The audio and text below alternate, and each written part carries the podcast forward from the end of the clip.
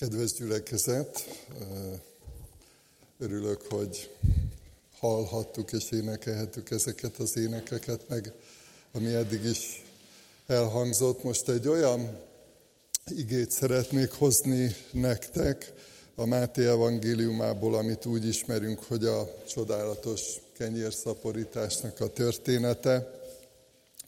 A Máté evangéliumából a 14. fejezet 13. versétől kezdődő szakasz. Így hangzik. Amikor meghallotta ezt Jézus, eltávozott onnan hajón egy lakatlan helyre egyedül. Amikor meghallotta ezt a sokaság, utána ment gyalog a városokból. Amikor Jézus kiszállt és meglátta a nagy sokaságot, megszánta őket és meggyógyította betegeiket. Amikor esteledett, oda mentek hozzá, tanítványa is így szóltak hozzá. Lakatlan ez a hely, és későre jár. Bocsásd el a sokaságot, hogy menjenek a falvakba, és vegyenek élelmet maguknak. Jézus azonban ezt mondta nekik. Nem kell elmenniük, ti adjatok nekik enni. Ők pedig így válaszoltak. Nincs itt egyebünk, csak öt kenyerünk és két halunk. Ő pedig ezt mondta, hozzátok ide nekem azokat. Ekkor megparancsolta a sokaságnak, hogy telepedjenek le a fűre, aztán vette az öt kenyeret és a két halat, feltekintett az égre, megáldotta, megtörte a kenyereket, és a tanítványoknak adta, a tanítványok pedig a sokaságnak.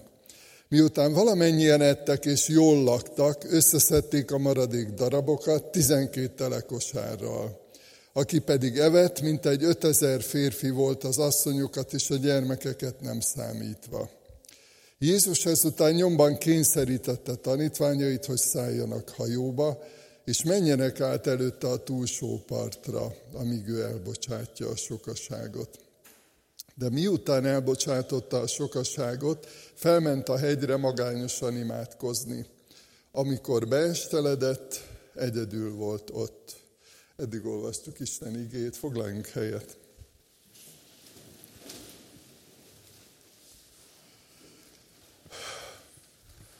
Az a címe ennek a ma délelőttnek, a következő néhány gondolatnak, hogy Isten munkatársai.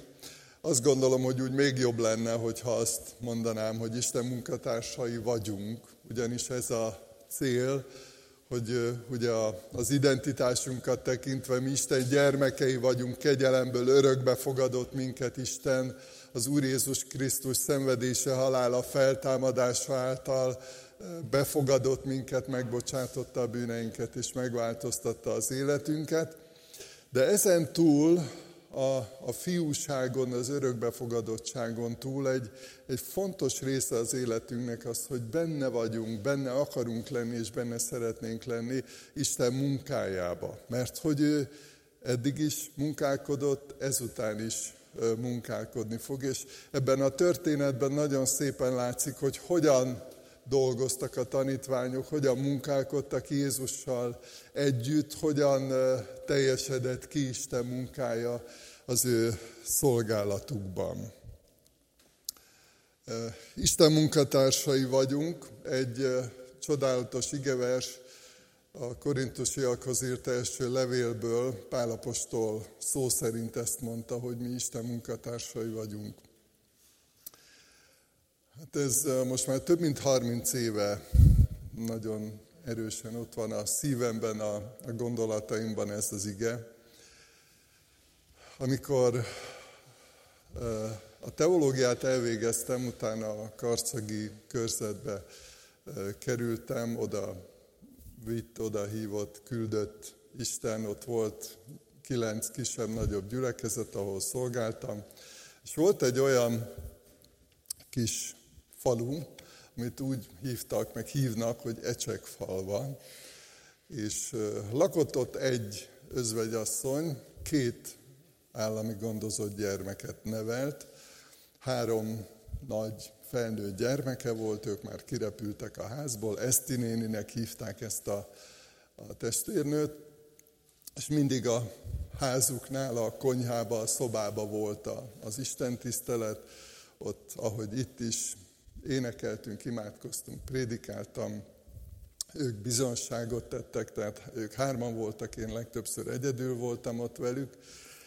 És egyszer eljött velem, azért is akarom ezt a történetet elmondani, mert sokan ismeritek Fazekas László testvért, volt ennek a gyülekezetnek vezetője, presbitere, és egyszer eljött velem Ecsekfalvára. És ahogy meghallgatta Eszti néni történetét, hogy ő miután fölnevelte a három saját gyermekét, egyedül érezte magát, és úgy gondolta, hogy kéne még valamit dolgozni, és akkor imádkozott, gondolkodott, és akkor örökbe fogadott több állami gondozott gyermeket, vagy, vagy nevelőszülő volt erre, már pontosan nem emlékszem, de az a lényeg, hogy, hogy azokat az értékeket a hitéből, a szeretetéből fakadó értékeket megosztotta ezekkel a, a gyermekekkel, ezekkel az állami gondozott gyermekekkel, és, és amikor ezt a történetet, ezt az élethelyzetet látta Fazekas testvér, akkor, akkor ezt az igét olvasta föl Eszti néninek. Isten munkatársai vagyunk. És annyira mélyen belevésődött a szívembe ez, a, ez az ige akkor, mert hogy, hogy tényleg ez a valóság. Isten munkatársai vagyunk. Gondoljunk arra, amiről itt a 16. versben olvastunk, hogy azt mondta az Úr Jézus a tanítványoknak, hogy ti adjatok nekik enni. Hát ott volt rengeteg ember, több ezer ember. Éhesek voltak, a tanítványok javasolták Jézusnak, ugye mert mi szoktunk javaslatokat tenni Jézusnak, hogy mit, hogy kéne csinálni, hogy hát küldje haza már ezt a sok embert, hát mennyi baj van velük, meg probléma. És, és azt mondja az Úr Jézus, hogy ti adjatok nekik enni. És hát így megpróbáltam vele képzelni magam, szerintem nagyon jó dolog így, így egy, egy bibliai történet kellős közepébe beleképzelni magunkat, hogy, hogy mit érezhettek, vagy mit gondolhattak akkor a tanítványok, amikor az Úr Jézus azt mondta, hogy hát tessék, ti adjatok nekik enni. Erről fogok egy pár gondolatot, mondatot eh, megfogalmazni. Az egyik dolog, ami a témánk szempontjából nagyon fontos, hogy ki valójában a megváltó, ki valójában Jézus Krisztus. Ugye Áron is utalt már rá a bevezetőjében, hogy ezt soha nem szabad elfelejtenünk, hogy ki valójában Isten, az örökkévaló Isten, ki a fiú, ki a Szentlélek. Tehát, hogy, hogy ezek ott kell, hogy legyenek a szívünkben ahhoz, hogy, hogy egyáltalán tudjuk, hogy mit kell tennünk, és hogy milyen felhatalmazás, és milyen lehetőség az, ami van. Fontos a munkatársaknak, Isten munkatársainak tudni, hogy mi a cél, tehát hogy mi volt az Úr Jézus Krisztus célja is. Gondoljatok arra, akik így rendszeresen olvassátok a Bibliát, ismeritek, tudjátok, hogy az Úr Jézus nagyon sokszor beszélt erről.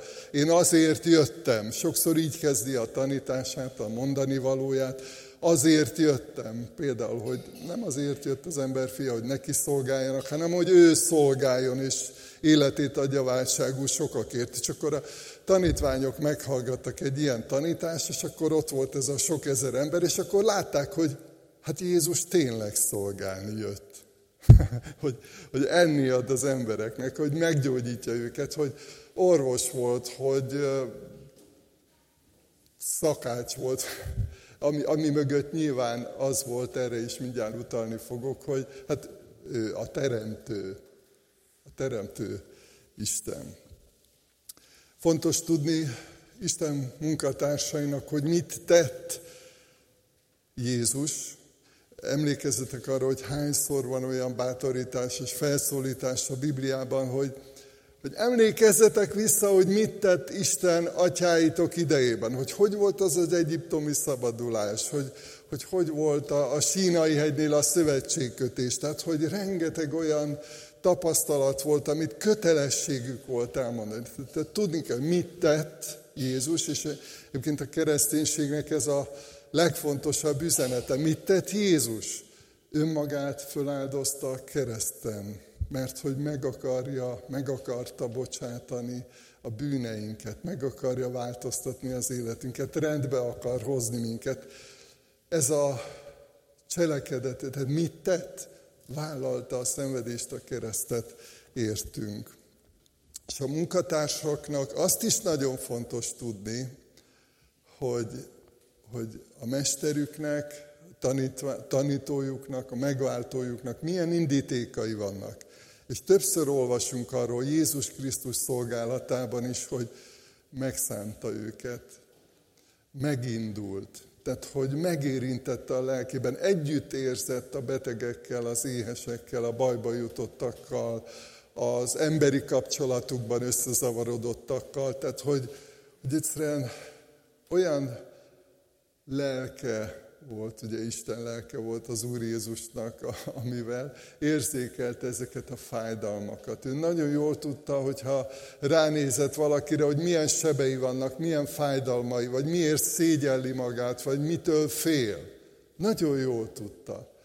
És megindult, megszánta őket. És ez a, ez a szeretet, ez a szeretetből fakadó szánalom, késztette őt arra. Na most gondoljatok arra, hogy ha ezeket tudjuk, ha ezekre a kérdésekre tudjuk a válaszokat, akkor jó irányba megyünk, mint Isten munkatársai, mert hogy mi akkor vele azonosulunk, ahogy a tanítványok is végül is engedelmeskedtek, és azonosultak az Úr Jézusnak ezekkel a céljaival.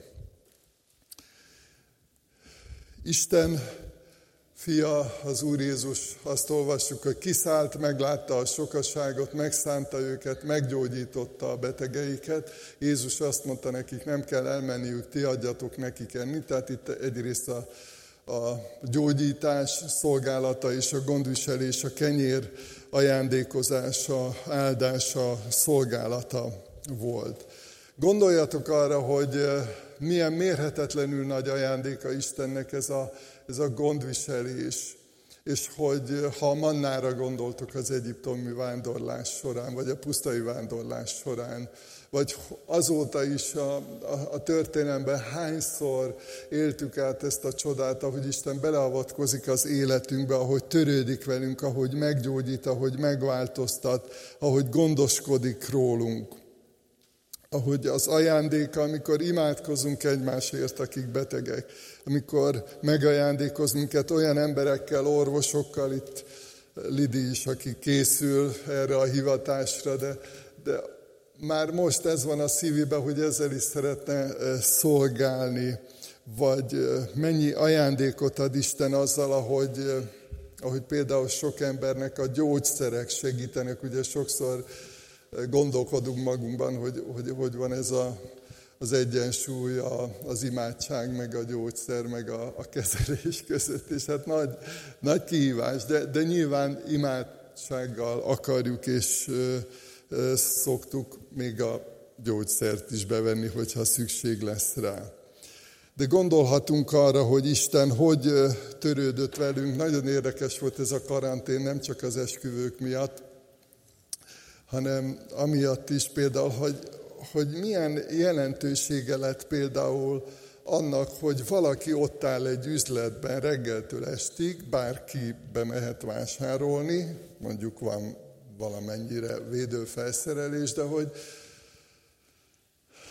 mennyi szó esett arról, hogy hát milyen fontosak ezek az emberek.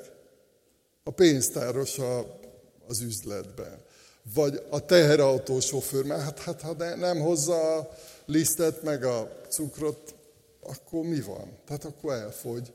Hát és akkor rácsodálkoztunk, ami, amire egyébként jó lenne minden nap rácsodálkozni, hogy, hogy milyen jó az Isten, hogy így kitalálta meg, megszervezte ezt az egészet, és hogy, hogy az élet fenntartható ilyen értelemben vagy éppen akik megtermelik ezeket a nagyszerű javakat. Minden mögött ez a lelkület van, amit a Zsoltáros így fogalmaz meg. Uram, írgalmas és kegyelmes vagy, hosszú a türelmed, nagy a szereteted és hűséged. Ez a, az indítéka Jézusnak. A másik, hogy a, az indíték mellé társul a teremtő hatalom. Ugye Isten teremtette a világot az elmúlt hetekben, ugye már erről is szó volt, hogy lesz jövő héten egy kis beszámoló a gyermektáborban ez volt az egyik témánk, hogy Isten teremtette a világot, az ő keze munkája. És az a megrendítő, hogy amikor így a tanítványok elkezdték az Úr Jézus által megáldott és megsokszorozott kenyeret osztani, akkor ennek a csodának a tanúi lehettek, hogy, hogy ő képes megsokasítani a keveset, a kevés kenyeret és a kevés halat, és képes sok emberről gondoskodni, mert ő a teremtő, az a hatalom, az a teremtő erő benne van a személyében, amivel megteremtette Isten a világot. Azt olvassuk a Kolosszé levében az Úr Jézusról, amikor Pálapostól elmagyarázza, hogy ki ő valójában, azt mondja, hogy minden általa és reál nézve teremtetett. Az Úr Jézus az újjáteremtő.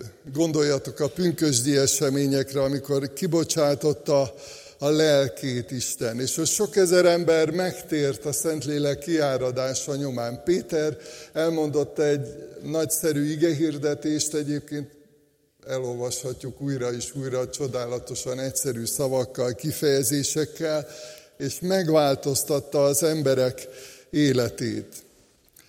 Tehát Isten nem csak ilyen értelemben teremtő és újjáteremtő, hogy gondoskodik rólunk, hogy van mit ennünk, hanem a gondolkozásunkat, az érzelemvilágunkat is képes megváltoztatni, meghatározni. Egyébként a gyermektáborra újra visszautalva egy hatalmas kihívása, hogy el tudjátok képzelni, meg van, aki nem csak képzelni tudja, hanem benne van minden nap ebbe a történetbe, hogy, hogy valahol ott is ez volt a küldetésünk, hogy, hogy megosztani olyan kincseket, olyan értékeket a gyermekekkel, amiket Isten ad. Hát ti magyarázzátok el, ti énekeljetek, ti imádkozzatok, ti közvetítsétek azokat az értékeket, folytassátok Krisztus munkáját, amit Krisztus elkezdett. A következő egy kicsit nehezebb téma, de a tanítványok is szembesültek vele, már a bevezetőben utaltam rá, hogy hát mi hogy tudnánk ennyi embernek enni adni. Szembesülünk a korlátainkkal, korlátozottságunkkal. Csak öt kenyerünk és két halunk van. Említettem már sokszor, hogy nagyon szeretem a Szentírásnak az őszinteségét is, és hogy például, amikor ilyen nagyszerű emberek, akiket mi úgy ismerünk, hogy Istennek a, a csodálatos szolgái voltak, engedelmes és eredményes és gyümölcsöző szolgálatuk volt, és, és amikor Isten hívta őket, hogy, hogy akkor hirdesd, amit én parancsolok, amit én mondok. Legyél a, a követem, legyél az a profétám, aki átadod, elmondod az értékeimet, az üzeneteimet. Milyen ellenérvek voltak? Hát uram, hát fiatal vagyok. Nem? És benne van a Bibliában, hogy, hogy először tiltakoztak sokan. Volt, aki azt mondta, hogy tisztátalan ajkú vagyok, és tisztátalan ajkú nép között lakom. Ez borzasztó. Hát hogy, hogy hirdessem én az Isten tiszta és teljes üzenetét, hogyha tisztátalan ajkú vagyok. Volt egy kreatív része a gyermektáborban, eléggé még mindig abban élek én is egyébként. És eh, a, a záró Isten tiszteleten volt egy olyan kreatív része, hogy, hogy ott volt középen egy kereszt, és hogyha valamelyik gyermek szerette volna, akkor egy kis papírra fölírhatta a bűneit, nem volt ebben semmi kényszer, csak egy lehetőség, és hogy amiért szeretne így Istentől bocsánatot kérni, és eh, Hát a legtöbben nem tudom, hogy tudjátok, hogy mit írtak oda a gyerekek. A csúnya beszéd. Nagyon sok gyermek úgy érezte, hogy, hogy ez neki problémája, hogy tisztátalan a beszéde. Vagy olyan is volt, ugye profétai ö, aggodalom, vagy leendő profétai aggodalom, nem értek a beszédhez. Kevésnek érezzük a lehetőségeinket, forrásainkat. Ugye itt az elmúlt héten szó volt arról, hogy amikor elkezdtétek ennek az imaháznak a, a felújítását, és számot vetettek, hogy mekkora kiadás, mekkora beruházás, és azzal, hogy milyen lehetőségeitek vannak. Nem, hát hányszor szembesültünk azzal, hogy, hogy hát van isteni küldetés, ti adjatok nekik enni, de hát miből? Hogy? Vagy amikor készültök egy nagy vizsgára, diákok, és azt érzitek, hogy ú, még azért jó lett volna egy pár napot tanulni rá, érzitek azt, hogy kevés, vagy éppen amikor valaki megbetegszik, és hogy hogyan törődünk vele, hogyan gondoskodunk róla, vagy éppen ha gyermekeket nevelünk, vagy bármilyen szolgálatba készülünk. Milyen sokszor érezzük a korlátainkat. És azt mondja az Úr Jézus, hogy ti adjatok nekik enni. Na, egy légy kerget itt engem. Elnézést, nem vakarózom, csak itt egy légy járkál. Néhány igei megoldás. Őszinte közlés Jézusnak. Nincs itt egyebünk, csak öt kenyerünk és két halunk. Nem kell színezni, nem kell szépíteni, el lehet mondani Jézusnak, hogy mi a helyzet, hogy kevés vagyok hogy, hogy kevés az az erő, az a bölcsesség, az az érték, az a lehetőség, amivel rendelkezem. De el lehet neki mondani, mert egyébként ő nagyon jól tudja. A másik tanács, hogy kapcsolódjunk Jézushoz. Tehát mi sokszor úgy érezzük, hogy ha korlátozottak a lehetőségeink, akkor, akkor inkább meghátrálunk arrébb megyünk, majd, majd csinálja más, aki ügyesebb, akinek több lehetősége van, műveltebb, okosabb, erősebb, jobb. És az Úr Jézus azt mondja, hogy hozzátok ide azt a keveset. Adjátok az én kezembe. Nagyon érdekes, és gondoljatok arra, hogy az Úr Jézus máskor is így önmagához hív azt, hogy jöjjetek én hozzám minnyájan. Nem csupán egy mozgalomhoz, nem csupán egyfajta szertartáshoz, vagy egyfajta szervezethez hív az Úr Jézus minket, hanem önmagához. Szóval hozzátok ide nekem, hozzátok ide hozzám, adjátok az én kezembe. Emlékszem egy beszélgetésre, eh, egy barátunk elég nagy bajba került, és Révész Árpád testvérrel beszélgettünk, mert ő is barátja, meg nagyon szereti, és akkor emlékszem, ott álltunk az udvaron, nem tudtunk megszólalni, annyira bántott minket, hogy milyen nagy a baj. És akkor azt mondja Árpád, hogy hát figyelj, amikor megáll az eszünk, akkor imádkozzunk. és akkor elkezdtünk imádkozni. Tehát, hogy hogy van ilyen, amikor megáll az eszünk, amikor nem, nem tudjuk, hogy mi lesz. Nem, nem tudjuk. Tehát akkor azt tudjuk tenni, hogy oda visszük Jézushoz, kapcsolódunk Jézushoz, és elmondjuk, hogy ez kevés. Nagyon kevés. Ennyi embernek. Pálapostól szolgálatából csak arra szeretnék utalni, hogy annyira bátorító az, ahogy ő, ő így minden megnyilvánulásával azt mondta az Úr Jézusnak, hogy itt vagyok, rendelkezésedre állok. Odaadom magam neked, kezedre bízom magam, és küldj, ahova akarsz, csinálj, amit akarsz rajtam keresztül, itt vagyok, viszem, akkor is, ha kevés, akkor is, ha veszélyes, nagyon sok veszély leselkedett rá. Megtörte a kenyereket a tanítványoknak, adta a tanítványok pedig a sokasságnak. Vegyük át Jézustól a, a, az ajándékot, és közvetítsük. Csak egy megjegyzés itt azzal kapcsolatban, hogy az Úr Jézus hogy adott hálát a kenyérért. És ugye ez egy nehéz műfaj nekünk, hogy, hogy amikor még, még kevés van, még nem látjuk, hogy sikerülni fog, még, ne, még nem látszik azt, hogy mi lesz belőle, Csak azt tudjuk, hogy Jézus Krisztus a Teremtő, hogy ő az, aki minden hatalom menjen és földön. Csak ennyit látunk. De, de is maga az Úr Jézus is azt olvassuk, hogy, hogy megáldotta, megtörte a kenyereket.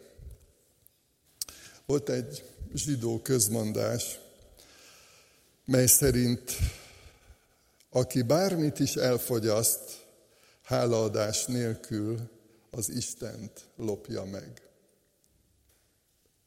Tehát, hogy, hogy ez akár a mindennapi életünkben, amikor megfogjuk ezt, azt a, a kenyeret, vagy főzeléket, vagy tudom én, hogy ki mit evédel, de, de hogy azt gondolom, meg magamon is észreveszem, hogy, hogy a mai élet ritmusban nagyon könnyű elhanyagolni ezt a megállok, felnézek az égre, és hálát adok. És, és Jézus Krisztus maga is így folytatta, vagy így osztotta meg a tanítványokkal ezt a, a csodát. Miután valamennyien ettek és jól laktak, összeszedték a maradék darabokat tizenkét telekosárral. Bőségesebb volt a gondviselés, mint amit szükséges volt.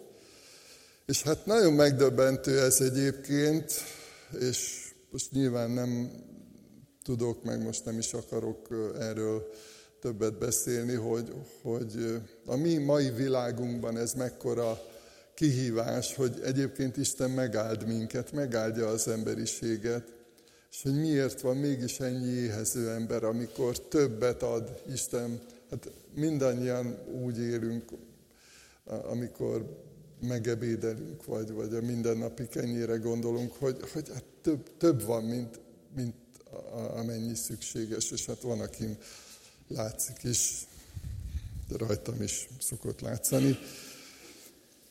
De, de ennek az igének, ennek az üzenetnek nagyon megrendítő kihívása az, hogy, hogy hogy lehet az, hogy ha, ha bőséges az áldás, akkor mégis vannak, akik szűkölködnek és éheznek. Vannak olyan időszakok, éhínség, és sok mindenről tudunk a Bibliában, meg akik idősebbek vagytok, és átéltetek más korszakokat, a világháború vagy a világháború utáni időszakokat, szóval azért van, aki ezt még élesben is tudja, hogy, hogy milyen az, amikor nincs elég,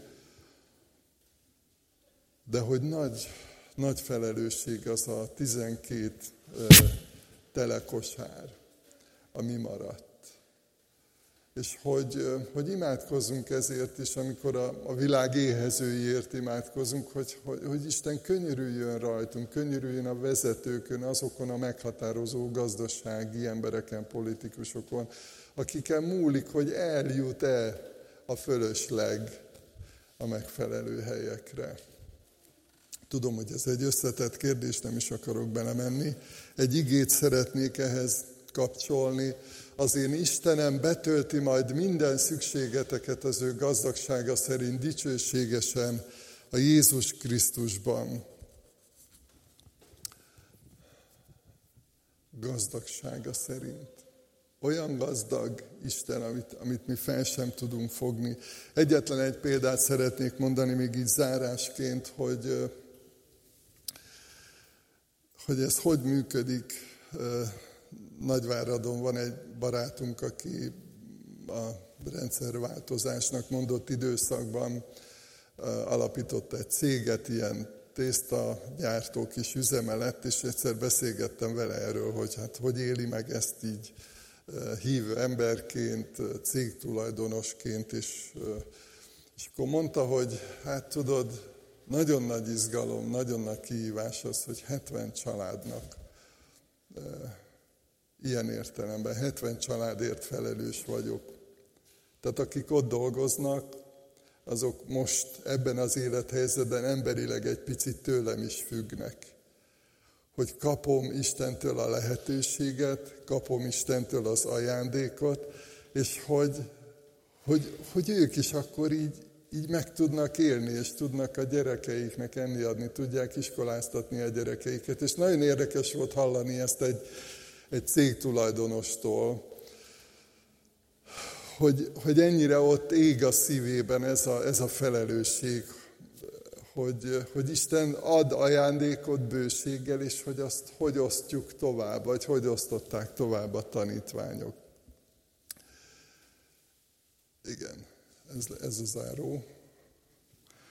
Az elcsendesedés. Jézusról akartam ezt még megosztani veletek, hogy ebbe a csodába úgy érkezett, hogy imádkozott egyedül, egy lakatlan helyen, és mikor vége volt ennek a nagyszerű eseménynek, akkor visszatért a hegyre magányosan imádkozni. Érdekes, hogy keretbe foglalja ezt a történetet, ez a rövid és egyszerű tudósítás, hogy, hogy Jézus hogy, hogy élte meg a mindennapjait, hogy nem ünnepelte magát, vagy nem így élte meg, hanem egyszerűen visszamenekült a mennyei atyával való közösségbe. Néhány pillanatig csendben leszünk, és utána imádkozunk.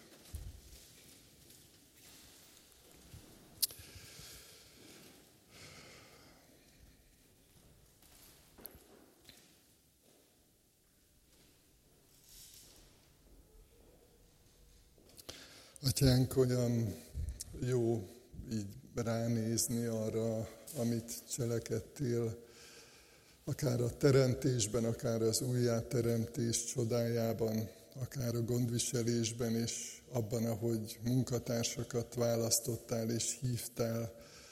És köszönöm neked azt a csodát, hogy minket is kiválasztottál, hogy minket is hívtál, hogy a te munkatársaid legyünk, és megvalljuk előtted, Urunk, hogy nem mindig érezzük ennek a felelősségét és ennek az örömét, de így, így szeretnénk rád bízni magunkat, és szeretnénk hozzád kapcsolódni.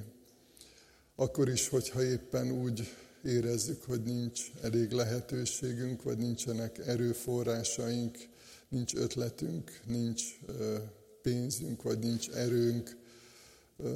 Urunk, szeretnénk hozzád jönni, hozzád kapcsolódni és köszönjük, hogy a Te forrásaid kiapadhatatlanok, és szeretnénk így tőled átvenni a Te ajándékaidat, és, és úgy közvetíteni. Köszönjük azokat is, akiket ránk bíztál,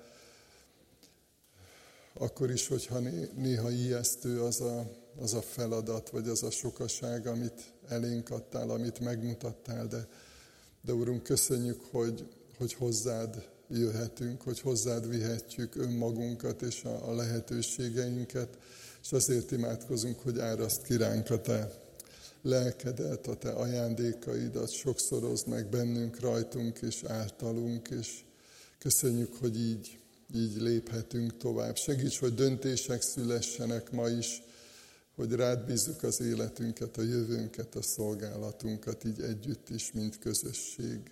Amen.